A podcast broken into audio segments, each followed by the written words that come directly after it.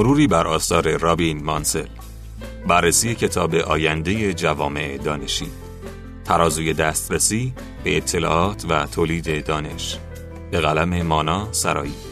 چاپ شده در شماره شش ماهنامه پیوست.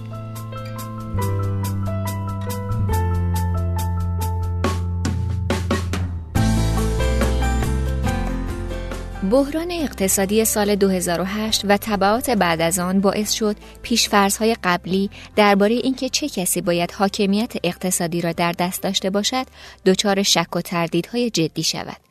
از آنجا که فناوری دیجیتالی و تولید محتویات رسانه ها و اطلاعات ارتباط نزدیکی با نیروی معروف به تخریب خلاق دارند، می توان انتظار داشت تغییرات ویرانگر در این بخش موجب تشدید بحران مالی و در نهایت ایجاد تغییرات گسترده در مقدمات حاکمیت بر جوامع دانشی شود. این امر رو می‌تونیم در تغییرات در پیشفرزهای اعمالی مشاهده کنیم. که مشخصه بارز تلاش ها برای ساخت جوامع دانشیه جوامع متناسب با عدالت اجتماعی که در طول چند دهه گذشته دغدغه اصلی خیلی از ما بوده. رابین مانسل در اثر آخر خودش توی سال 2013 با عنوان جوامع دانشی عمدتا به دوره‌ای می‌پردازه که بحران اقتصادی باعث ایجاد تغییرات گسترده توی جهان میشه و زمینه ای رو برای گسترش جوامع دانشی فراهم می‌کنه. این اثر عمدتا مبتنی بر بررسی گزارش اخیر سازمان ملل درباره جامعه دانشیه. نتایج تحقیقات مانسل توی این کتاب حاکی از اونه که توی دوره‌ای که الگوی رایج تغییرات بازار تحت تاثیر بحرانهای اقتصادی قرار داشت، برخی از سیاستها عمدتا در جهت تثبیت برابری، عدالت اجتماعی و انسجام گروهی بود. آینده جوامع دانشی گروه های وابسته به سازمان ملل عمدتا در جهت تدوین سیاست برای گسترش برابری اقتصادی و اجتماعی هستند. این گروه ها توی حوزه های مختلف از آموزشی گرفته تا بهداشتی همه تلاش خودشون رو می‌کنن تا امکان دسترسی عمومی به خدمات مختلف رو برای همه یکسان و برابر کنن. در مورد فناوری های اطلاعاتی و ارتباطی هم تمرکز اصلی بر دسترسی عمومی به شبکه های همراه و اینترنت و به خصوص باند پهن بوده. برای مثال گزارش اخیر سازمان ملل حاکی از افزایش تعداد مشترکان ابزارهای همراه و افزایش ضریب نفوذ اینترنت. این مسئله به ویژه توی کشورهای در حال توسعه بیشتر از سایر نقاط جهان قابل مشاهده است. خبرهایی از این دست برای دانشمندایی که خواستار تدوین سیاستهایی در جهت گسترش برابری اجتماعی هستند خبر جدیدی نیست.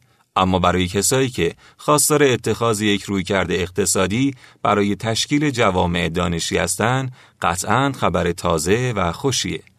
محیط جوامع دانشی به لحاظ تاریخی به استراتژی های بازار محور گرایش داشته و داره. مانسل معتقده در حال حاضر عدم هماهنگی بین مجموعه ای از پیشفرزها درباره نقش نوآوری فنی و بازارها از یک طرف و الگوهای جایگزین جوامع دانشی که از نیروی انسانی و عدالت اجتماعی و برابری برخوردارند از طرف دیگه بیشتر از هر زمان دیگری است.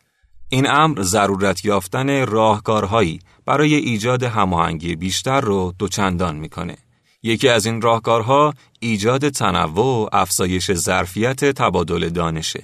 این مسئله ای که سازمان ملل توی گزارش خودش در سال 2005 هم به اون اشاره کرده بود. بین گروه های سازمان ملل یونسکو بیشترین توجه رو به فناوری ارتباطات و اطلاعات داشته و اون رو محور اصلی جوامع دانشی نام برده. به نوشته مانسل یکی از مسائل اصلی در بحث جامعه دانشی اینه که چطور باید این جامعه بین دسترسی به اطلاعات و ترغیب کاربرا برای تولید دانش توازن ایجاد کنه.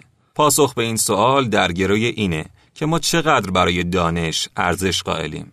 در واقع حقوق موسوم به دارایی فکری هم در واکنش به همین مسائل شکل گرفت. اما بعضی وقتا پیش میاد که برخیا تأکید بیشتری بر یکی از این طرفین می‌ذارن و کفر رو به نفع اون پایین میارن. از اینکه تا انتهای این پادکست با ما همراه بودید ممنونم همچنین شما می‌تونید ما رو از طریق وبسایت شنوتو و ماهنامه پیوست دنبال کنید. خدا نگهدار.